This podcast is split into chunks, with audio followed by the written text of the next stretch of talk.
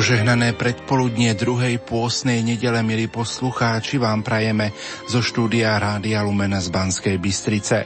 Aj v dnešnú nedelu pokračujeme v relácii Teológia tela, katechézy blahoslaveného Jána Pavla II. o ľudskej láske. Nerušené počúvanie vám zo štúdia Rádia Lumen prajú Marek Rimóci a Pavol Jurčaga. Ak sa pozrieme do liturgických čítaní dnešnej nedele, tak témam prvých dvoch čítaní by sme mohli dať nadpis Povolanie veriacich. Zo starého zákona je vybrané čítanie o povolaní Abraháma, právca vyvoleného národa a otca všetkých veriacich. Pán povedal Abrahámovi, výjde zo svojej zeme, zo svojho príbuzenstva a z domu svojho otca do zeme, ktorú ti ukážem. Viera tohto človeka je naozaj obdivuhodná a plná tajomstiev. Abraham pochádza z modloslužovného pokolenia, ale verí v jedného a pravého Boha natoľko, že opustí všetko. Svoj kraj a celé príbuzenstvo a sleduje Boží hlas, ktorý ho ženie do neznáma. Abraham sa vydá na cestu, žije ako kočovník, mení pobyt podľa Božích pokynov, veriac Bohu, hoci všetko nasvedčovalo opaku, že splní svoje prislúbenie – urobím z teba veľký národ. Toľko myšlienka z dnešných liturgických čítaní. Milí poslucháči, už o chvíľu vám ponúkneme rozhovor s otcom Štefanom Novotným, rektorom kňazského seminára svätého Karola Boromejského v Košiciach na tému Spoločenstvo osôb, telo ako subjekt svetosti. Nech sa vám príjemne počúva.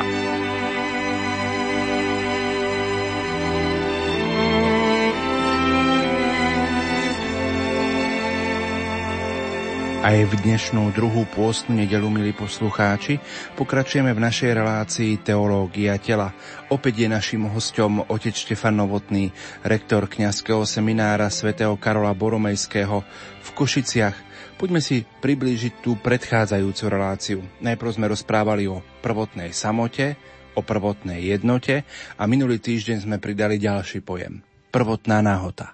Tieto tzv vrstvy, alebo teda tie prvotné skúsenosti človeka, prvotná samota, jednota a nahota, hovoria o, teda Jan Pavel II, keď to vysvetľuje, tak chce zdôrazniť to, čo je v druhej správe o stvorení človeka, kde sa hovorí o tom, že človek sa najprv sám uvedomuje ako odlišný od všetkých stvorených živočíchov, potom človek nenachádza pomoc, ktorá bola podobná, nenachádza komunikátora, ktorý mu bol podobný, nenachádza spoločenstvo, až ho nachádza potom v žene, ktorú mu stvorí Boh, alebo teda stvorí ju z Adamovho rebra a Adam potom zvoláva to slávnostné koz z mojich kostí, meso z môjho mesa. Bude sa volať Iša, lebo je Iša vzata a hovorí o jednote. Preto muž opustí svojho otca matku, prilne k svojej manželke, budú jedným telom. Teda to, to je taká druhá, druhý rozmer tej prvotnej skúsenosti, prvotná jednota, na ktorý nadvezuje potom skúsenosť prvotnej nahoty, ktorá vychádza z, z veršu knihe Genesis 2. správe o stvorení, že Adam a jeho žena boli nahy a nehanbili sa len pred druhým. A práve tá nahota hovorí o dokonalej jednote, kde nie je prítomný stud, kde nie je prítomná tá hranica, ktorou si chráni človek sám svoju osobu, ktorou si chráni svoju dôstojnosť, pretože tá prvotná jednota, vyjadrená v pojme nahoty, bola taká, ktorá neuberala dôstojnosti ani muža, ani ženy, iba práve naopak budovala a potvrdzovala jeho dôstojnosť, nielen obyčajnú dôstojnosť ako osoby, ale dôstojnosť ako osoby, ktorá je chcená kvôli sebe samé, je takto stvorená Bohom a takto byť príjmaná aj tým druhým človekom, teda mužom a ženou respektíve. My chceme v dnešnej relácii rozprávať na tému spoločenstvo osôb, telo ako subjekt svetosti. Aká je taká tá vlastná skúsenosť tela a jeho snubného významu? Tak v tej prvotnej skúsenosti, to čo nachádzame v katechéze Jana Pavla II., ako on interpretuje slova knihy Genesis, je zvýraznený, zvýraznený teda ten snubný význam tela ako vrcholná skúsenosť človeka. Človek prijíma svoje telo, prijíma telo toho druhého a tá jednota týchto dvoch tiel svedčí o hodnote osoby človeka, teda ako muža a ženy. Ten snubný význam tela hovorí o tom, že muž a žena sú stvorení ako spoločenstvo osôb, nie ako spoločenstvo predmetov, ako spoločenstvo osôb, kde nejde tu len o tú dôstojnosť, že tu je osoba tu je osoba, ale ide aj tú komunikáciu, komunikáciu, teda komunio, spoločné zdieľanie, spoločné darovanie. Jeden je darom pre toho druhého a navzájom sú darom, ako Boží obraz sú darom pre svet. A sú a teraz to môžeme tak trošku pritiahnuť za vlasy, sú darom aj pre Boha, pretože Boh má v človeku komunikátora, má v, v ňom obraz. A tu nám môže pomôcť možno aj taká tá, ten pohľad na stvorenie ako, ako na, nazvime to, výron Božej lásky, alebo teda na vyjadrenie, vyslovenie, stvoriteľské vyslovenie, vieme to, že dobre prespraví boh, boh tvorí slovom, stvoriteľskej Božej lásky smerom k. Pán Boh, keď tvorí svet, netvorí ho náhodou, netvorí ho chaoticky, bezhlavo, také niečo, ja keď zoberiem z vrecka cukríka a ich rozhádžem po zemi. To nie je Boží čin. Boh keď tvorí, tak tvorí pre, tvorí cieľene. A čo je tým cieľom, pre ktorý Boh tvorí svet? Odpovedou je človek, stvorený na Boží obraz. Človek je v tom zmysle darom pre Boha. Aj tu prechádza tá komunikácia. Samozrejme na inej úrovni ako medzi mužom a ženou, ale človek je tak ako muž a žena stvorený, aby bol, nazvime to takým spôsobom, troška možno partnerom aby mohol mať účasť aj na spoločenstve s Bohom, účasť na Božom živote a aby zjavoval Boží život. A tu sme už nielen pri snubnom význame tela, ale tu sme už aj pri pojme, ktorý potom Jan Pavel II tam zavádza a pripomína a zvýrazňuje a to je to, že hovorí o sviatosti tela. Čo sa deje stavom prvotnej nevinnosti po hriechu? Čo znamená hriech pre tento stav? Hriech znamená zavedenie, teda keby sme ostali pri, tom, pri tej prvotnej skúsenosti nahoty, tej prvotnej nahoty, tak zavádza do tej komunikácie osôb, do toho spoločenstva osôb zavádza stud. Pretože človek jeden druhému sa stáva nebezpečným. Už to škrípe medzi nimi. Už sa bojí o svoju dôstojnosť. Už je tu niečo, čo narušilo tú jednotu, to vzájomné sebadarovanie, to spoločenstvo osôb.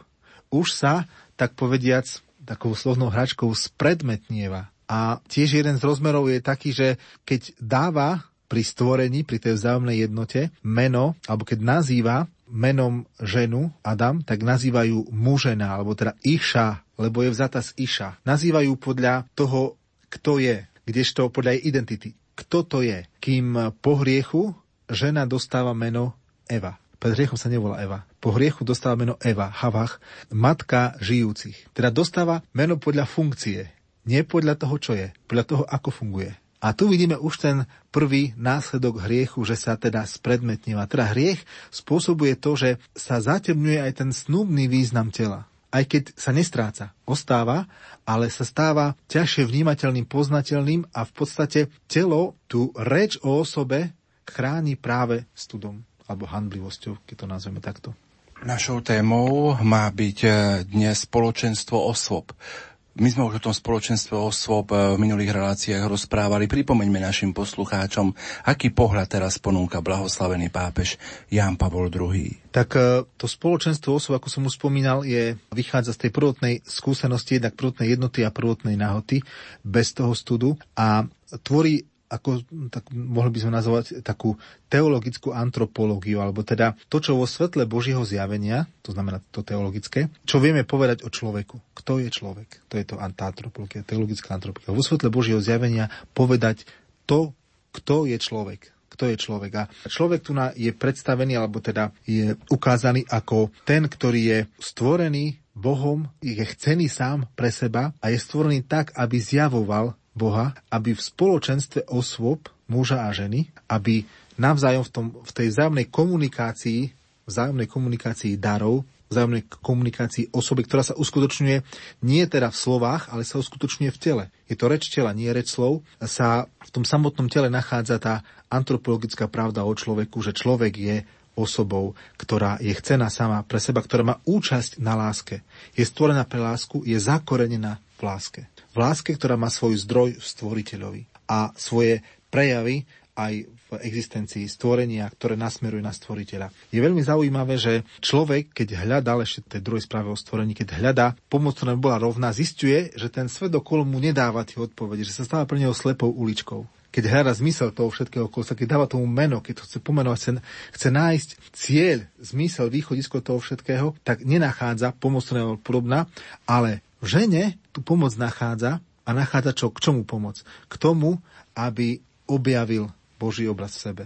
Aby bol komunikantom nielen žene, ale aby aj spolu v tej samnej komunikácii komunikovali, komunikovali s Bohom. A teraz sa pozrieme na to, čo to znamená, že vnímame telo ako subjekt svetosti. Ono to práve s týmto úzko súvisí, že človek nie je len prijímateľom svetosti, pasívnym objektom, ale že človek je aj, nazvime to, producentom svetosti. Má účasť, keď to by som povedal tak veľmi mechanicky, na výrobe svetosti.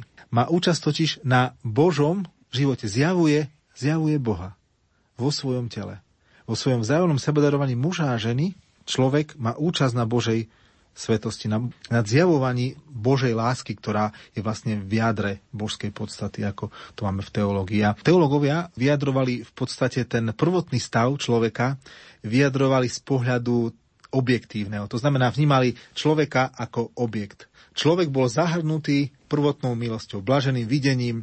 Človek bol omilostený, človek bol zahrnutý svetosťou Božou. Ako to aj tí rabini, čo som spomínal minule, ako tí rabini hovorí, že bol zaodiatý do Božej slávy. Kdežto Jan Pavel II pri tej svojej exegéze hovorí, že OK, to platí, ale sa na to pozrime z pohľadu subjektu, z pohľadu týchto ľudí, muža a ženy. Oni nielen, že sú zahrnutí tou Božou láskou, Božou milosťou, ale oni produkujú svetosť. Oni odrážajú Boží obraz.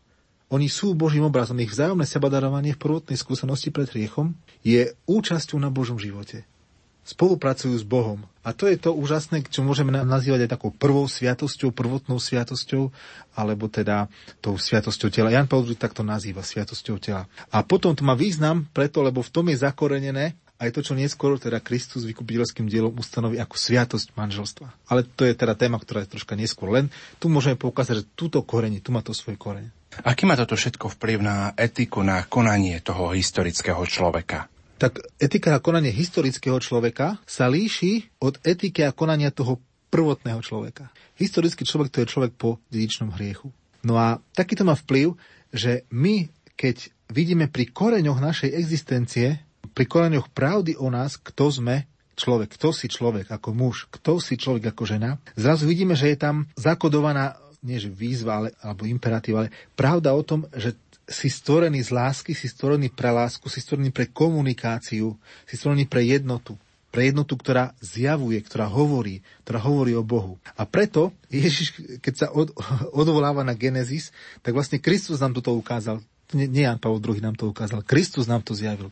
Jan Pavel II to uchopil a interpretoval, alebo interpretuje. A on poukázal, že prečo je manželstvo nerozlučiteľné. Pretože pravda o človeku je zakodovaná tam. A pre etiku historického človeka, teda nás, žijúcich v stave dedičného hriechu, alebo teda po dedičnom hriechu, sme teda, jak to Jan Pavel tam teda uvádza, že sme v stave prirodzenosti padlej, padnutej, ale vykúpenej. Status nature lapse et simul redempte.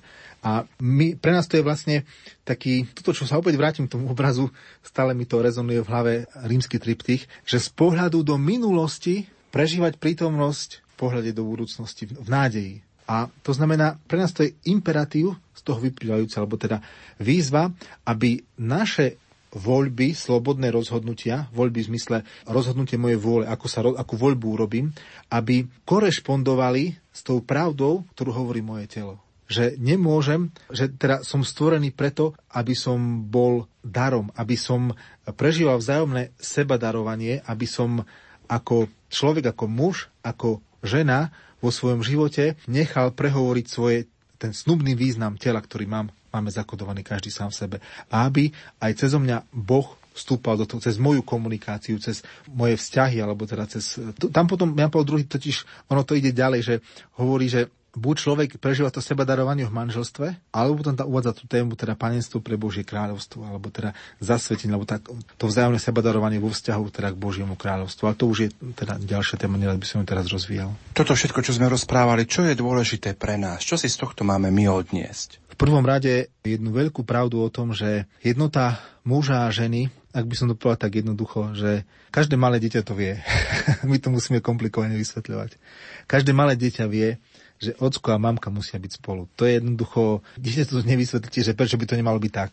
To ono vie. Ono to má v sebe zakodované vo svojom tele a to jen Paul potom pripomína v ďalšej, v ďalšej katechéze, že ten cyklus, to sa potom dotočí ďalej, že to dieťa je vlastne výsledkom, v ktorom sa znovu ten muž a žena nachádzajú nájdu svoju, svoju dôstojnosť a svoju jednotu. A teda, že to malé dieťa už vie a samou svojou existenciou, bez toho, že by o tom nejakú teóriu vedelo, potvrdzuje, že ocko a mamka musia byť spolu, musia sa mať radi. Lebo to je pravda o nich. To je pravda o ockovi a mamke. A chvala Bohu, ak muž objaví, že má byť ockom a mamka objaví, že má byť mamkou.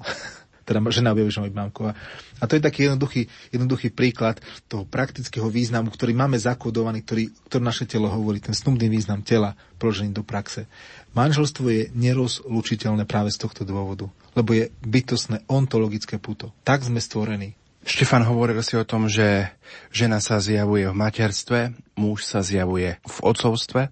Ako týmto termínom máme rozumieť v pohľade blahoslaveného Jána Pavla II? Tak e, by som to možno tak trošku upresnil, že muž sa zjavuje v otcovstve v zmysle, že muž nachádza pravdu o sebe v ocovstve, sa realizuje, uskutočňuje sa a žena sa uskutočňuje v materstve. Na mnoho toho by som takú jednu zaujímavosť podotkol. Jan Pavel II, ktorý nielen tieto katechezy napísal, alebo ich predniesol, ale napísal aj encykliku, teda exhortáciu Familis Consortio, potom napísal apoštolský list Mulieris Dignitatem o dôstojnosti ženy. A práve v tom dokumente Mulieris Dignitatem o dôstojnosti ženy rozvia túto tému, ktorá je aj prítomná v katechéze o materstve, o žene a o tom, ako sa ako nachádza samú sebe v materstve. A tamto to rozvíja a Cítil som jednu reakciu od e, autorky, ktoré meno teraz nevieme spomenúť, americkej autorky, ktorá patrila toho prúdu feminizmu, určitej vrstvy toho feminizmu a ktorá veľmi kritizovala Jana Pavla II., ale keď čítala jeho list Mulis Dignatem, tak sa vyjadrila, že, že to je list, e, ktorý by podpísala hneď, hneď by ho podpísala, lebo krásne hovorí o žene. Keby tam Jan Pavel II nezdôrazňoval ženu ako matku. So všetkým súhlasí, s týmto jedným nie. A tu je, tu je presne vidno to, na čo Jan Pavel II naráža. Že materstvo, nielen v zmysle tom, že že žena má deti alebo podobne, ale že prežíva to materstvo, je veľmi dôležitý koncept pre pochopenie ženy. A ak my to vylúčime materstvo, zvecňujeme ženu, robíme z nej predmet. Búrame jej dôstojnosť, útočíme na jej dôstojnosť. Lebo dôstojnosť ženy nie je v tom, že je šikovná, že vie sa presadiť v spoločnosti, chvála Pánu Bohu. To je dobre, ale jej dôstojnosť je tá pridaná hodnota, by som povedal, tá bytostná je v tom, že robí to materským spôsobom, robí to ako matka. A Jan Pavel II práve vychádza z textu knihy Genesis a to už z textu, ktorý je zo 4. kapitoly, prvého verša, kde už je situácia po hriechu. Nie je to tá prvotná skúsenosť, ale už to je skúsenosť historického človeka, alebo teda skúsenosť po hriechu, kde sa píše, že Adam potom poznal svoju ženu Evu a ona počala porodila Kaina a povedala, získala som človeka od pána. Opäť porodila jeho brata Abela tam platí to isté, získala som človeka od pána. No a tu na sa venuje rozboru Jan Pavel II práve toho slovesa, že prečo sa píše, že Adam poznal svoju ženu. Samozrejme je to biblický spôsob, ako sa opisuje manželský úkon medzi mužom a ženou. Poznať, jada a tam na mnohých miestach v písme, to je ten vlastne hebrejský výraz, ktorým sa opisuje spolužitie muža a ženy, teda sexuálne spolužitie, manželské spolužitie. Je taký, taká zaujímavosť, že Biblia niekedy má pod tým významom aj nemanželské spolužitie, ale väčšinou na nemanželské spolužitie spolužitie používa slova ako ležal. Nie poznal, ale ležal s. V tomto prípade ide o poznal. Adam poznal svoju ženu a v tom opise, je to už po stave po dedičnom hriechu, sa zvýrazňuje to, že poznanie má v sebe niečo zo skúsenosti, že napriek dedičnému hriechu, dedičný hriech nezničil ten potenciál snubného významu tela celkom. Že muž so ženou dokážu sa zjednotiť. Samozrejme je už tam tá handlivosť a tak ďalej, ale napriek tomu ich účasť na Božom živote nie je celkom zlomená. Je tu účasť na stvoriteľskej Božej moci, že narodí sa z ich zjednotenia človek. Získala som človeka od pána. Nehovorí Eva, že získala som človeka od Adama, ale získala som človeka od pána. V tom vzájomnom poznaní muža a ženy sa zjavuje to, že do ich zjednocovania Boh vkladá plodenie, život. Vkladá nového človeka, ktorý pochádza od pána. A Jan Pavel II hovorí, že situácia, ktorej sa manžel spojuje s manželkou tak úzko, že sa stanú jedným telom, bola definovaná ako poznanie. A z nej sa vynára aj vďaka chudobnej reči, hĺbka významu, ktorá poukazuje na to, že je to akási nová dimenzia, špecifická dimenzia osôb. Teda aj v zjednotení muža a ženy, v manželskom živote muža a ženy po dedičnom hriechu je prítomný ten snubný význam tela, tá špecifická dimenzia osoby, rozmer osoby. Že sa tu tiež jedná o vzájomné sebadarovanie a výsledkom je ďalší dar. Dar človeka nového človeka, v ktorom sa aj muž, aj žena na novo spoznávajú. Muž ako otec a žena ako matka. Na novo sa definujú. V praxi to je veľmi zrozumiteľné. Tí, ktorí sú čerství rodičia, majú malé dieťa, tak vedia, o čom sa tu píše, o čom sa tu hovorí, pretože to dieťa kompletne mení ich život. Mení aj ich vzájomný vzťah, mení ich vzťah k rodičom, mení ich vzťah k koničkom, ku zamestnaniu, ku všetkému, ak to teda prežívajú autenticky. Takže je to práve tu na prítomné v tom, že muž prežíva svoj snubný význam, alebo teda jeho telo hovorí o tom, že sa stáva otcom, že ide o level ďalej, že sa stáva tým, ktorý v istom zmysle prežíva to seba darovanie a v podstate, keď si to zoberieme tak úplne pragmaticky, tak to dieťa vyťahuje aj z otca, aj z matky ich potenciál byť darom dokonale. Niekedy aj viac, ako, ako by si mysleli, že dokážu. Skúsme zhrnúť našim poslucháčom tieto naše predchádzajúce slová, ktoré sme v dnešnej relácii hovorili. Tak hovorili sme tu o tom spoločenstve osôb, ako tej prvotnej skúsenosti muža a ženy, do ktorej Boh vklada hodnotu človeka ako osoby, ktorá je milovaná kvôli nej samej. A spoločenstve osôb ako komunikácii darov, vzájomnému sebadarovaniu muža a ženy, ktoré sa odohráva v tele, alebo teda skrze telo, kde sa tá reč tela, ten snubný význam tela, je nielen vyjadrením jednoty medzi mužom a ženou, ale je aj vyjadrením účasti na Božom živote, komunikáciou s Bohom, kde jednota muža a ženy, alebo vzťah muža a ženy, sebadarovanie nie je len tým, čo Boh obdaril svojou milosťou zaudial do Božej slávy, ako sme to v tom rabinskom jazyku hovorili, ale je to aj to, čo produkuje Božú slávu, teda čo produkuje svetosť, že teda to spoločenstvo muža a ženy tej prvotnej skúsenosti bolo subjektom svetosti. A hovorili sme potom aj o tom,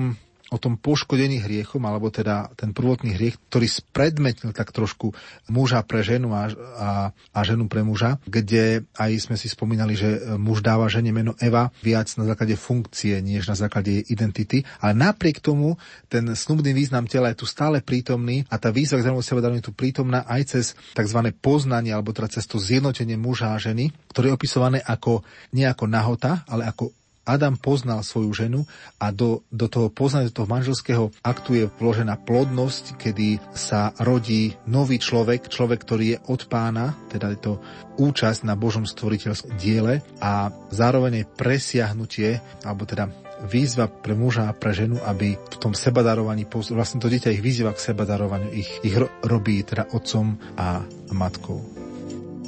Chýba často aj v nás mier, keď vôkol hviezd rachot pomznie. Správ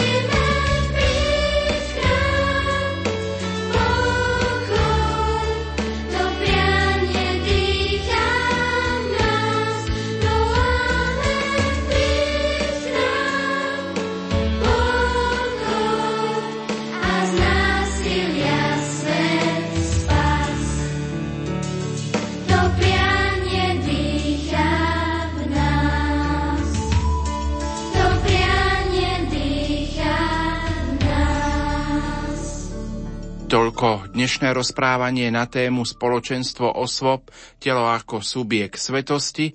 Našim hostom bol rektor kňazského seminára svätého Karola Boromejského v Košiciach otec Štefan Novotný. O týždeň nám o pohlavnej odlišnosti a jazyku tela bude hovoriť otec Marek Iskra z Centra pre rodinu Bansko-Bystrickej diecézy. Požehnanú druhú pôstnu nedelu vám zo štúdia Rádia Lumen Prajú Marek Rimovci a Pavol Jurč. chegar.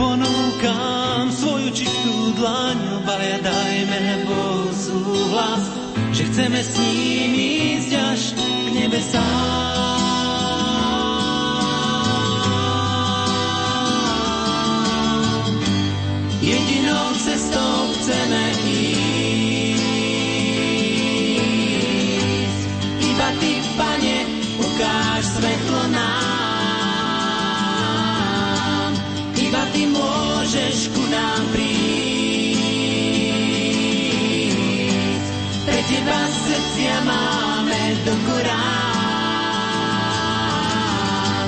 Jedinou cestou chceme ísť.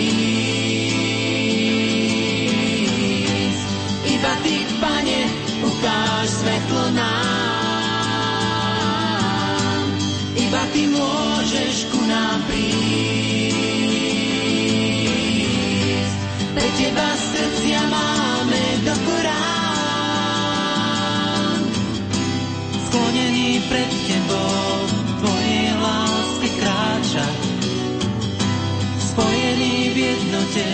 sa dá s tebou opäť začať. Jedinou cestou chceme ísť.